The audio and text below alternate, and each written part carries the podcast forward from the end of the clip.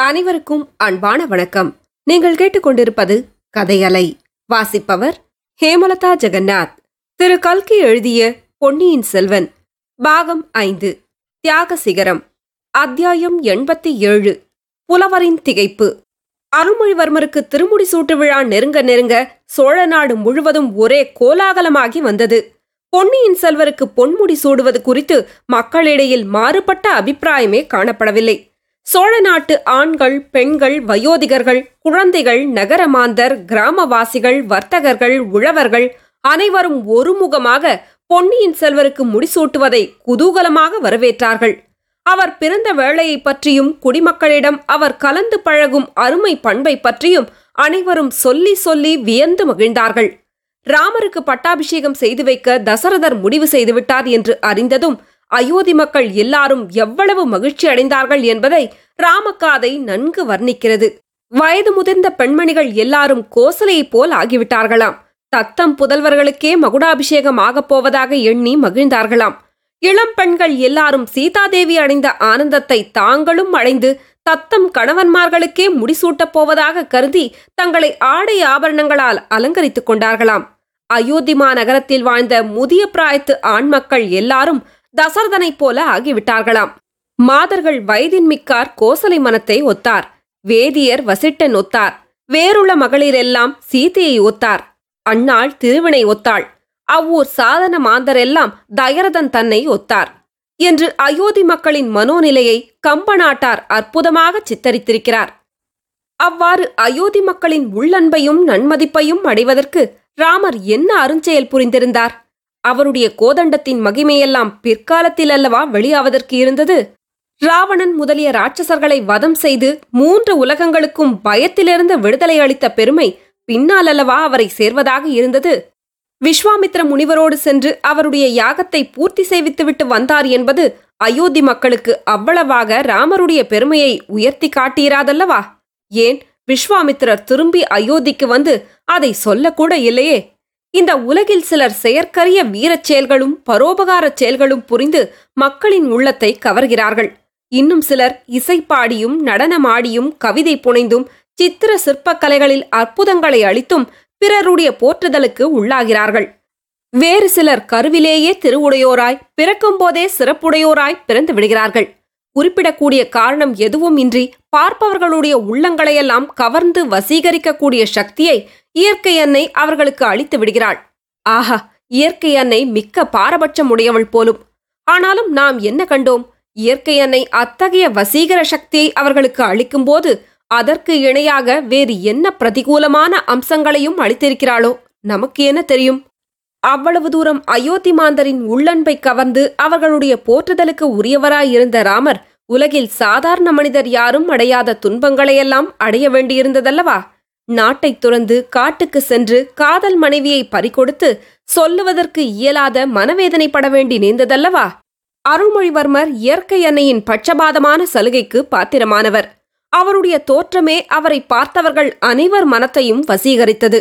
அவருடைய இனிய பேச்சும் பண்புகளும் அவருடன் பழக நேர்ந்தவர்கள் எல்லாருடைய அன்பையும் கவர்ந்தன. ஈழ நாட்டு போர்க்களத்துக்கு அவர் சென்றிருந்தபோது அவ்வளவாக வீரதீரச் செயல்கள் புரிவதற்கு சந்தர்ப்பங்கள் கிட்டவில்லை. ஆயினும் அவருடைய வீர பிரதாபங்களைப் பற்றிய கற்பனை செய்திகள் பல சோழ நாடெங்கும் பரவி வந்தன. ஒருவரிடம் நாம் அன்பு கொண்டு விட்டால் அவரை பற்றிய எவ்வளவு மிகைப்படுத்தப்பட்ட புகழுரைகளையும் எளிதில் நம்புவதற்கு ஆயத்தமாகி விடுகிறோம் அல்லவா சுந்தர சோழர் நோய்வாய்ப்பட்டு நடமாடவும் சக்தியில்லாமல் போன காலத்திலிருந்து அரசுரிமை சம்பந்தமான குழப்பங்கள் சோழ நாட்டில் ஏற்படக்கூடுமோ என்று மக்கள் கவலைப்பட்டு வந்தார்கள். பழுவேட்டரையர் சம்புவரையர் முதலிய குறுநில மன்னர்களும் பெருந்தரத்து அதிகாரிகளும் சுந்தர சோழரின் புதல்வர்களுக்கு விரோதமாக கண்டராதித்தருடைய மகனுக்கு பட்டம் கட்ட சதி செய்கிறார்கள் என்னும் வதந்தியும் பரவியிருந்தது. கண்டராதித்தருடைய குமாரன் மதுராந்தகனுக்கு விரோதமாக சொல்லக்கூடியது எதுவும் மக்களுக்கு தெரிந்திருக்கவில்லை. ஆனால் மதுராந்தகன் மக்களிடையில் வந்து கலந்து பழகியதும் இல்லை. தந்தையைப் போல் உலக வாழ்க்கையில் வெறுப்புற்று சிவபக்தியில் ஆழ்ந்திருக்கிறான் என்பது மட்டும் தெரிந்திருந்தது. விஜயாலயர் சோழர் காலத்திலிருந்து சோழராஜ்யம் விரிந்து பறந்து வந்ததையும் வர்த்தகம் செழித்து மக்களின் வாழ்க்கை உயர்ந்து வந்ததையும் சோழ சைன்யங்கள் வெற்றி கொண்ட நாடுகளிலிருந்து பலவித செல்வங்கள் சோழ நாட்டில் வந்து குவிந்து கொண்டிருந்ததையும் பார்த்து கழித்து பெருமிதம் அடைந்திருந்த மக்கள் சோழ பேரரசு மேலும் மேலும் பல்கி பரவி தழைக்க வேண்டுமென்று விரும்பினார்கள். சிவபக்தியில் முழுக்க முழுக்க ஈடுபட்ட மதுராந்தகர் சிங்காதனம் ஏறினால் சோழ ராஜ்யத்தின் முன்னேற்றம் தொடர்ந்து நடைபெற முடியுமா என்று ஐயுற்றார்கள்.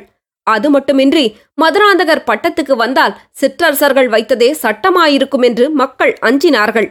ஆதித்த கரிகாலரை பற்றி வீராதி வீரர் என்ற பெருமதிப்பு மக்களுக்கு இருந்தாலும் அவர் சிங்காதனம் ஏறுவது பற்றியும் அவ்வளவாக உற்சாகம் கொள்ள இடமில்லாமல் இருந்தது. ஆதித்த கரிகாலரிடம் மக்களை வசீகரிக்கும் இனிய சுபாவம் இல்லை. எல்லாருடனும் அவர் சரளமாக கலந்து பழகுவதில்லை. இதையன்றி கரிகாலரை பற்றி மர்மமான பல வதந்திகள் உலாவி வந்தன. அவர் ஏதோ பெரிய குற்றம் செய்துவிட்டார் என்றும் அவருடைய மனசாட்சியே அதற்காக அவரை வருத்தி கொண்டிருக்கிறதென்றும் அதனாலே தந்தை சுந்தர சோழரின் அபிமானத்தை இழந்துவிட்டார் என்றும் வதந்திகள் பரவியிருந்தன. இன்னும் பலவிதமான கற்பனை கதைகளும் கட்டிவிடப்பட்டிருந்தன. ஆகையால் அவர் அகால மரணமடைந்த போது ஒரு மகாவீரனுக்குரிய மரியாதையை மக்கள் செலுத்தினாலும் அதிகமாக துக்கப்பட்டு கொண்டிருக்கவில்லை. வால் நட்சத்திரத்தின் பேரில் பழியை போட்டுவிட்டு ஒருவாறு மனதை சமாதானப்படுத்திக் கொண்டார்கள். பெரிய பழுவேட்டரையரின் மரணமும் அது நேர்ந்த விதமும் மக்களுடைய உள்ளத்தில் அவர் பேரில் புதியதொரு அபிமானத்தையும் மரியாதையையும் உண்டாக்கியிருந்தது. அந்த வீரக்கிழவர் முதுமை பிராயத்தில் மணந்து கொண்ட மாயமோகினி உண்மையில் பாண்டிய நாட்டு ஆபத்துதவிகளை சேர்ந்தவள் என்றும் அவளுடைய தூண்டுதலினாலேதான் பெரிய பழுவேட்டரையரின் மனம் கெட்டுப்போயிருந்ததென்றும் ஆதித்த கரிகாலரின் அகால மரணத்துக்கு பாண்டிய நாட்டு ஆபத்துதவிகளே காரணமென்றும் உண்மையை அறிந்து கொண்டதும் பெரிய பழுவேட்டரையர் செய்த குற்றத்துக்கு பிராய்ச்சித்தமாக தம்மைத்தாமே மாய்த்து கொண்டார் என்றும் வதந்திகள் பரவிவிட்ட பிறகு ஜனங்கள் பெரிய பழுவேட்டரையரை குறித்து ஐயோ பாவம் என்று அனுதாபப்பட்டார்கள். அவர் இறப்பதற்கு முன்னால் மதுராந்தகருக்கு பட்டம் கட்டும் எண்ணத்தை விட்டுவிடுங்கள். பொன்னியின் செல்வருக்கே முடிசூட்டுங்கள் என்று மற்ற குறுநில மன்னர்களுக்கு கட்டளையிட்டுவிட்டு சென்றார் என்பதும் அவரிடம் மக்களின் மரியாதையை அதிகப்படுத்தியது. மக்களின் மனத்தில் உள்ள விருப்பம் நிறைவேறுவதற்கு ஒரு பெரிய தடங்களை நிவர்த்தி செய்துவிட்டல்லவா? அந்த மாபெரும் வீரக்கிழவர் உயிரை நீத்தார். அவருடைய நினைவு வாழ்க அவருடைய குலம் வாழ்க. இவ்வாறு ஜனங்கள் நன்றி உணர்ச்சியுடன் அவரை பற்றி புகழ்ந்து பேசினார்கள். மதுராந்தக தேவர் விஷயத்தில் ஆள்மாறாட்டம் நடந்திருக்கிறது என்னும் விவரம் பொதுமக்களில் யாருக்குமே தெரிந்திருக்கவில்லை. அரச குடும்பத்தினரையும் அவர்களுடன் நெருங்கிய தொடர்பு கொண்டவர்களையும் தவிர வேறு யாருக்கும் அந்த செய்தி தெரியாது. பழைய மதுராந்தகர் பெரும்பாலும் அரண்மனைக்குள்ளேயே பொழுதை கழித்தார். மிக அபூர்வமாகவே வெளிப்புறப்பட்டார். அந்த சந்தர்ப்பங்களிலும் அவர் பொதுமக்களுடன் கலந்து பழகுவதில்லை. அவருக்கு முடிசூட்டும் பேச்சு நடந்து கொண்டிருந்த போது மூடு பல்லக்கில் வைத்து அவரை அழைத்துக் கொண்டு போவது வழக்கமாயிருந்தது. அவருடைய அங்க அடையாளங்களை கூர்ந்து கவனிக்க பொதுஜனங்களுக்கு சந்தர்ப்பம் ஏற்படவில்லை. ஆகையால் பழைய மதுராந்தகர் போய் புதிய மதுராந்தகர் வந்துள்ள விவரமே மிக பெரும்பாலான மக்களுக்கு தெரியாமல் இருந்தது ஆதலின் திருவையாற்றில் நடந்த திருவாதிரை திருவிழாவில் புதிய மதுராந்தகரை பார்த்தவர்கள் எவரும் ஆழ்வேற்றுமை எதுவும் இருப்பதாக அறியவில்லை. அவர் மனைவி பூங்கோழி மட்டும் சிலருடைய கவனத்தை கவர்ந்தாள். அந்த பெண் சின்ன பழுவேட்டரையருடைய மகள் என்று சிலர் கூறியதை மற்றும் சிலர் மறுத்துரைத்தார்கள். கடலில் படகு செலுத்தி வந்த ஓடக்கார பெண் இவள் என்றும் மதுராந்தகர் சமீபத்தில் இவளை மணந்து கொண்டார் என்றும் சொன்னார்கள். அரச குடும்பத்தினரும் குறுநில மன்னர்களும் பலதார மனம் செய்து கொள்வது அந்நாளில் சாதாரணமாக இருந்தபடியால் யாரும் அதை பற்றி வியப்படையவில்லை. சிற்றரசர்கள் பலர் தூண்டியும் மதுராந்தக தேவர் தமக்கு பட்டம் வேண்டாம் என்று சொல்லிவிட்டார் என்னும் வதந்தி மக்களுக்கு பொதுவாகவே அவரிடம் மரியாதையை உண்டு பண்ணியிருந்தது. சிவபக்தியில் திளைத்து பரவச நிலையை அடைந்திருந்த அவருடைய தோற்றம் அந்த மரியாதையை வளர்த்தது. ஓடக்கார பெண்ணாகிய பூங்கோழியை முன்னிட்டே மதுராந்தகர் சோழ சிங்காதனத்தை விரும்பவில்லை என்ற பேச்சு இன்னும் பலருடைய அபிமானத்தை அவர் கவர்ந்து கொள்ள காரணமாயிருந்தது. பொன்னியின் செல்வருக்கு பட்டாபிஷேகம் நடந்ததும் மதுராந்தக தேவருக்கு ஏதேனும் பெரிய பதவி அளிப்பார் என்றும் பேசிக்கொண்டார்கள். முடிசூட்டு விழாவுக்கு இரண்டு தினங்களுக்கு முன்னாலிருந்து சோழ நாட்டின் நானா திசைகளிலிருந்தும் ஜனங்கள் தஞ்சையை நோக்கி வரத் தொடங்கிவிட்டார்கள். தஞ்சை கோட்டைக்கு வெளியே ஒரே ஜனசமுத்திரமாக காட்சி அளித்தது. கோட்டையின் வாசற்கதவுகள் கதவுகள் திறந்துவிடப்பட்டன கோட்டைக்குள் போவதற்கும் வெளியே வருவதற்கும் முன்னமிருந்த கட்டுப்பாடுகள் நீக்கப்பட்டன. முடிசூட்டு நாளை தள்ளி வைத்துக் கொண்டால் சமாளிக்க முடியாத கூட்டம் சேர்ந்துவிடும் என்றுதான் தை பிறந்தவுடனே நாள் குறிப்பிட்டிருந்தார்கள். இன்னும் ஜனங்களுடைய சௌகரியத்துக்காக வேறு பல ஏற்பாடுகளும் செய்திருந்தார்கள். கொடும்பாளூர் வேளார் தம்முடன் அழைத்துக் கொண்டு வந்திருந்த மாபெரும் தென்திசை படையில் மிகப்பெரிய பகுதியை பொன்னியின் செல்வர் கட்டளையின் பேரில் திருப்பி அனுப்பிவிட்டார். தம்முடன் ஆயிரம் வீரர்களை மட்டுமே வைத்துக் கொண்டிருந்தார். அவ்விதமே பழுவேட்டரையர் கட்சியை சேர்ந்த சிற்றரசர்கள் குழந்தைக்கு அருகில் கொண்டு வந்து நிறுத்தியிருந்த வீரர்களும் திருப்பி அவரவர்களுடைய இடத்துக்கு அனுப்பப்பட்டார்கள். பழுவூர் வீரர்களும் கொடும்பாளூர் வீரர்களும் வேளக்கார படை வீரர்களும் தங்களுடைய பகை மாச்சரியங்களை மறந்து ஒருவரையொருவர் கட்டித் தழுவிக் கொள்வதும் கேலி செய்வதும் கூத்தாடி குதூகலிப்பதுமாக இருந்தார்கள். முடிசூட்டு விழாவை பார்ப்பதற்கு திரள் திரளாக வந்து குவிந்த வண்ணம் இருந்த மக்களுக்கு அவர்கள் கூடிய வரையில் உதவியாக இருந்தார்கள். சில சமயம் வேடிக்கைக்காக வானர சேஷ்டைகளில் அவ்வீரர்கள் ஈடுபட்ட போதிலும் ஜனங்கள் அவற்றை பொருட்படுத்தவில்லை. தஞ்சை கோட்டைக்கு உட்புறமும் புறநகரமும் தேவேந்திரனின் அமராவதி நகரத்தைப் போல் அலங்கரிக்கப்பட்டு விளங்கின. நகரில் உள்ள ஒவ்வொரு வீட்டுக்கும் வெளியூரிலிருந்து விருந்தாளிகள் வந்து குவிந்த வண்ணம் இருந்தார்கள். கடைசியாக மகுடாபிஷேகத்துக்கு குறிப்பிட்ட தினத்தன்று சூரியன் உதயமாயிற்று. உதிக்கும் போதே பனித்திரளை போக்கிக் கொண்டு பொற்கிரணங்களை பரப்பிக்கொண்டு தேஜோமயமாக உதித்த சூரியனை பார்த்த மாந்தர் அனைவரும் இன்றைக்கு பொன்னியின் செல்வருக்கு மகுடாபிஷேகம் அல்லவா ஆகையால் சூரியனும் பொன்னொளி வீசி திகழ்கிறான் என்று கூறி மகிழ்ந்தார்கள். மகுடாபிஷேகத்துக்குரிய வேளை வருவதற்கு வெகு நேரம் முன்னதாகவே பட்டாபிஷேக மண்டபத்தின் வாசலில் ஜனத்திரள் சேர ஆரம்பித்துவிட்டது. மண்டபத்துக்குள்ளே பொதுமக்கள் அனைவரும் இடம்பெறுதல் இயலாத காரியமல்லவா?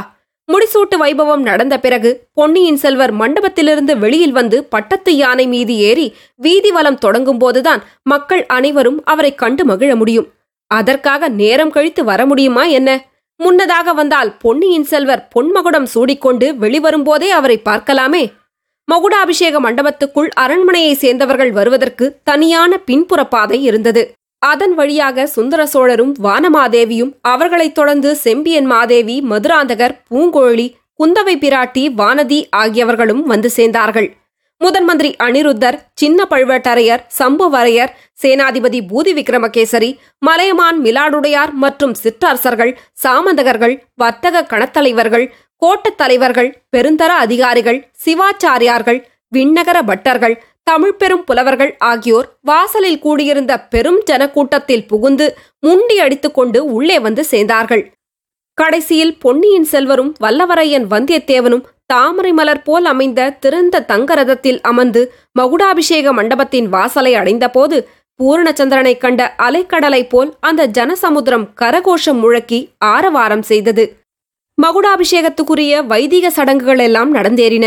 சோழகுலத்து மன்னர்கள் வழி வழியாக பட்டாபிஷேக தினத்தன்று சிரசில் சூட்டிக்கொள்ளும் மணிமகுடம் மார்பில் அணியும் நவரத்ன மாலை இடையில் தரிக்கும் உடைவாள் கையிலேந்தும் செங்கோல் ஆகியவற்றை ஒரு பெரிய சித்திரத்தாம்பாளத்தில் வைத்து சபையில் பெரியவர்கள் முன்னாலெல்லாம் கொண்டு போனார்கள். அவர்கள் அத்தாம்பாளத்தை தொட்டு ஆசி கூறினார்கள். பின்னர் ஆஸ்தான புலவராகிய நல்லன் சாத்தனார் எழுந்து நின்றார். அவருக்கு பின்னால் கையில் யாழ் பிடித்த மங்கை ஒருத்தி நின்று யாழின் நரம்புகளை மீட்டி இனிய ஸ்ருதியை எழுப்பினாள். புலவர் நல்லன் சாத்தனார் சோழகுலத்தின் தொல் பெருமையையும் அக்குலத்தில் பரம்பரையாக வந்து புகழ்பெற்ற வீர மன்னர்களின் வரலாற்றையும் இசையுடன் கலந்த சந்த பாடலாக பாடலுற்றார். அந்த பாடல் மிக நீண்டதாகவும் இந்த காலத்தவர் எளிதில் அறிந்து கொள்ள முடியாத அரிய நடையிலும் அமைந்திருந்தபடியால் அதன் சாராம்சத்தை மட்டுமே இங்கே குறிப்பிடுகிறோம். சூரிய வம்சத்திலே தோன்றிய மனுமாந்தாதாவின் குலத்தில் சிபி என்னும் மன்னர் மன்னன் இருந்தான். அவன் ஒரு புறாவுக்கு தான் அளித்த வாக்கை நிறைவேற்றி அதன் உயிரை காப்பதற்காக தன் உடலின் சதையை அறுத்து கொடுத்தான். அத்தகைய சிபியின் வம்சத்தில் அவனுக்கு பின் தோன்றியவர்கள் செம்பியன் என்று குலப்பெயர் சூட்டிக்கொண்டு பெருமையடைந்தார்கள். செம்பியர் குலத்தில் ராஜகேசரி என்று ஒரு பேரரசன் தோன்றினான். அவன் மகன் பரகேசரி என்று புகழ் பெற்றான். இவர்களுக்கு பின் தோன்றிய மன்னர்கள் கோ ராஜகேசரி என்றும் கோப்பரகேசரி என்றும் மாற்றி மாற்றி பட்டம் சூட்டிக்கொண்டு வந்தார்கள். பசுவுக்கு நீதி வழங்குவதற்கு தன் அருமை புதல்வனை பலி கொடுத்த சோழ மன்னர் மனுநீதி சோழன் என்னும் பெயர் பெற்றான். இவனுக்கு பிற்காலத்தில் பூம்புகார் நகரில் கரிகால் பெருவளத்தான் என்னும் மன்னன் மூ உலகங்களிலும் தன் புகழை பரப்பி விளங்கினான். அவன் சோழ நாட்டு பெரும்படையுடன் வடக்கே இமயமலை வரையில் படையெடுத்துச் சென்று அம்மலையின் பனிமூடிய சிகரத்தில் சோழகுலத்து புலிலட்சணையை பொறித்தான். இவன் வழியில் நலங்கிள்ளி நெடுங்கிள்ளி பெருங்கிள்ளி குராப்பள்ளி துஞ்சிய கிள்ளி வளவன் குளமுற்றத்து துஞ்சிய கிள்ளி வளவன் சிவபெருமானுடைய பரம பக்தனாகிய கோப்பெரும் சோழன் ஆகியவர்கள் இப்புராதன குலத்துக்கு பெயரும் புகழும் அளித்து சிவபதம் அடைந்தார்கள். உலகத்துக்கெல்லாம் ஒளி அளக்கும் சூரிய பகவானை கூட மாரிக்காலத்து மேகங்கள் மறைத்து விடுவது போல் சூரியனுடைய பரம்பரையில் வந்த சோழர் குலத்தை சில காலம் பல்லவ பாண்டிய பகை மேகங்கள் மறைத்திருந்தன.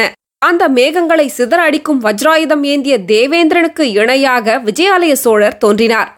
அந்த சோழர் குல புலியைக் கண்டதும் பெரும்பிடுகு முத்தரையன் என்னும் எலி பீதி கொண்டு மாண்டு மறைந்தது. பின்னர் அந்த மகாவீரர் தஞ்சை நகரை கைப்பற்றி துர்கா பரமேஸ்வரிக்கு கோவில் எடுப்பித்தார். பல்லவர்களும் பாண்டியர்களும் மற்றும் பல அரசர்களும் விஜயாலய சோழரின் நட்பை கோரி அனுப்பிய தூதுவர்கள் சதா காலமும் அந்த மன்னரின் அரண்மனை முற்றத்தில் காத்திருந்தார்கள். அவ்விதம் உதவி கோரி வந்த அரசர்களுக்கு அபயம் அளித்து உதவி செய்யும் பொருட்டு விஜயாலய சோழர் பற்பல போர்க்களங்களுக்கு சென்று போர் புரிந்து தமது திருமேனியில் தொன்னூற்றாறு விழுப்புண்களை பெற்றவரானார். விஜயாலய சோழரின் திருக்குமாரர் ஆதித்த சோழர் மாற்றார்களுடைய சேனா மேகங்களை சிதறி ஓடச் செய்யும் மற்றொரு கதிரவனாகவே விளங்கினார். திருப்புரம்பியம் போர்க்களத்தில் பல்லவன் அபராஜிதன் பாண்டியனால் முறியடிக்கப்படும் தருவாயில் இருந்தபோது ஆதித்த சோழர் முயற் கூட்டத்தில் புலி புகுவதைப் போல் புகுந்து பாண்டிய சைன்யத்தை சின்னாபின்னம் செய்தார். பின்னர் தாம் செய்த உதவியை மதிக்காமல் சிநேக துரோகம் செய்த பல்லவனுக்கு புத்தி புகட்டும் பொருட்டு தொண்டை நாட்டுக்கு படையெடுத்து சென்று அபராஜிதனை அவன் இருந்த யானை மேல் பாய்ந்து வீர சொர்க்கத்துக்கு அனுப்பினார். தமது முன்னோனாகிய கோச்செங்கனானை பின்பற்றி காவேரி நதி உற்பத்தியாகும் சயபர்வதத்திலிருந்து பூம்புகார் நகரம் வரையில் எண்பத்தி இரண்டு சிவாலயங்களை எடுப்பித்தார். ஆதித்த சோழரின் புதல்வராகிய பராந்தக சோழர் பிறக்கும் போதே தம்முடைய இரு தோள்களிலும் வீரலட்சுமியையும் விஜயலட்சுமியையும் சுமந்து கொண்டு பிறந்தார். வெள்ளூரில் பாண்டியனை புறம் கண்ட அம்மன்னர் மதுரையும் ஈழமும் கொண்டதுடன் சேரநாட்டு வேழப்படைக்கு ஒரு சிங்கமாக விளங்கினார். வடக்கே துங்கபதிரை நதிக்கு அப்பாலிருந்த சளுக்கர்களும் வேங்கி மண்டலத்தாரும் பராந்தக சோழருடைய பெயரை கேட்டு சிம்ம சொப்பனம் கண்டவர்கள் போல் நடுநடுங்கினார்கள். அவருடைய புகழை கேட்டு பொறுக்காமல் பொறாமை கொண்ட இரட்டை மண்டலத்து கண்ணரதேவன் ஏழு சமுத்திரம் சேர்ந்தது போன்ற மாபெரும் படையை திரட்டிக்கொண்டு பராந்தக சக்கரவர்த்தியை போரில் புறம் காண வந்தான். பராந்தகரின் மூத்த புதல்வராகிய ராஜாதித்த தேவர் குருக்ஷேத்திரத்தை ஒத்திருந்த தக்கோல போர்க்களத்தில் கன்னர தேவனையும் அவருடைய மாபெரும் கடல் போன்ற சேனையையும் முறியடித்து சின்னாபின்னம் செய்த பிறகு யானை மேல் துஞ்சி வீர சொர்க்கம் எய்தினார். பராந்தக சோழர் தில்லை சிதம்பரத்து நடராஜ பெருமான் ஆலயத்தில் பொன் மண்டபம் கட்டிய பின்னர் அப்பெருமானுடைய இணையடிகளை அடைந்தார். அவருடைய புதல்வர் சிவஞான கண்டராதித்த தேவர் சிவாலய பணிகள் செய்வதில் ஈடுபட்டிருந்து சிவபதத்தை அடைந்தார். அவருடைய காலத்தில் தொண்டை மண்டலத்தை பகைவர்களுடைய ஆதிக்கத்திலிருந்து விடுதலை செய்து சீட்புலி நாடு வரையில் புலிக்கொடியை நிலைநாட்டியவரான அரிஞ்சய தேவரும் தமது தமையனை பிரிந்து அதிக காலம் இருக்க மனமின்றி விண்ணுலகம் எய்தினார். அவருடைய திருப்புதல்வர் சுந்தர சோழ சக்கரவர்த்தி பின்னர் சோழ சிங்காதனம் ஏறினார். தான் ஒளிந்திருந்த பொந்திலிருந்து வெளியில் தலை காட்டிய பாண்டிய நரியின் மீது பாய்ந்து அதை மீண்டும் பொந்துக்குள் ஒளிந்து கொள்ளும்படி செய்தார். சுந்தர சோழ சக்கரவர்த்தியின் வெண்கொற்ற குழைநிழலில் மூன்று உலகமும் சிறிதும் கவலையின்றி நிர்பயமாக வாழ்ந்து வருகின்றன. இவ்வாறு ஆயிரம் ஆயிரம் ஆண்டுகளாக வீரப்புகழ் பெற்று விளங்கும் குலத்தில் வந்த பொன்னியின் செல்வரை எம்மொழிகளால் யாம் போற்ற முடியும்? அவருடைய புகழை சொல்வதற்கு கலைமகளே பிறந்து வந்தால் ஒருவேளை சாத்தியமாக கூடும். எம்மை போன்ற மிக சாதாரண புலவர்களால் இயம்ப தரமன்று. இவ்விதம் நல்லன் சாத்தனார் சோழகுல பெருமையை பாடி முடித்தார். அவருக்கு பிறகு வடமொழி புலவர்களும் புத்த பிக்ஷுக்களும் சிவாச்சாரியார்களும் வைஷ்ணவ ஆச்சாரியர்களும் வாழ்த்து கூறுவதற்கு காத்திருந்தார்கள். இவர்களை எப்படி சுருக்கமாக முடிக்கச் செய்வது என்பது பட்டாபிஷேக முகூர்த்தம் வைத்திருந்தவர்களுக்கு பெரும் கவலையாக போய்விட்டது. அப்படி கவலைப்பட்டவர்களில் சின்ன பழுவேட்டரையரும் ஒருவர். அவர் தமது கரத்தினால் சோழகுலத்து புராதன கிரீடத்தை எடுத்து பொன்னியின் செல்வரின் சிரசில் சூடுவதற்கு ஆயத்தமாயிருந்தார் புலவர்களையும் பண்டிதர்களையும் எப்படி விரைவில் பாடி முடிக்கச் செய்வது என்று எண்ணி சுற்றுமுற்றும் பார்த்த சின்ன பழுவேட்டரையரின் சமீபத்தில் புதிய ஆள் ஒருவன் திடுதிப்பென்று வந்தான். தெருவீதியில் மொய்த்து நின்று கொண்டிருந்த அவ்வளவு ஜனக்கூட்டத்தாரையும் தாண்டி அவன் எப்படி ஆஸ்தான மண்டபத்துக்குள் வந்தான் என்பது பலருக்கும் வியப்பு அளித்தது. ஆனால் வந்தியத்தேவனுக்கு அது வியப்பு அளிக்கவில்லை. மாறுவேடம் பூண்டிருந்தவன் ஆழ்வார்க்கடியான்தான் என்பதை அறிந்திருந்த வந்தியத்தேவன் பொன்னியின் செல்வரை நோக்கினான். அவரும் அந்த சமிக்ஞையை தெரிந்து கொண்டவராக தோன்றினார். சின்ன பழுவட்டரையரின் காதில் ஆழ்வார்க்கடியான் என்ன ரகசிய செய்தியை சொன்னானோ தெரியாது. உடனே அவருடைய முகத்தில் பெரும் கவலையும் கலக்கமும் குடிக்கொண்டன. ஒரு கணம் தயங்கி நின்றுவிட்டு அவனை அழைத்துக் கொண்டு அச்சபா மண்டபத்தில் அதிக கூட்டமில்லாத ஒரு பக்கத்துக்கு சென்றார். இதை கவனித்தார் பொன்னியின் செல்வர். நல்லன் சாத்தனார் சோழகுல பெருமையை கூறி வந்த போதெல்லாம் கைகூப்பி நின்று வணக்கத்துடன் கேட்டுக்கொண்டு வந்தவர். இப்போது அந்த புலவரை நோக்கி ஐயா புலவரே இத்தனை நேரமும் தாங்கள் கூறி வந்த புகழெல்லாம் என் முன்னோரை பற்றியவை அல்லவோ? இந்த புராதன பெருமை வாய்ந்த சிங்காதனத்தில் அமர்ந்து மணிமகுடம் சூட்டிக் கொள்வதற்கு தகுதி உள்ளவனாக நான் என்ன காரியம் செய்திருக்கிறேன்? அதை பற்றி கூறுவதற்கு கலைமகள் இங்கே இப்போது பிரசன்னமாவது. சாத்தியமில்லையாதலால் தங்களால் இயன்ற வரையில் சற்று எடுத்து இயம்பலாமே என்றார். புலவர் திகைத்து நின்றதை பார்த்த பொன்னியின் செல்வர் ஐயா தாங்கள் திகைத்து நிற்பது இயல்பே. தங்கள் பேரில் குற்றமில்லை. அவ்வாறு என்னுடைய புகழை பாட்டில் அமைத்து பாடும்படியாக நான் இன்னமும் ஒரு காரியமும் செய்யவில்லை. இன்றுதான் தொடங்கப் போகிறேன் என்றார். தொடரும். கதைகளை உங்களுக்கு பிடிச்சிருந்ததுன்னா உங்க நண்பர்களோடும் உறவினர்களோடும் பகிர்ந்துக்கோங்க. நன்றி.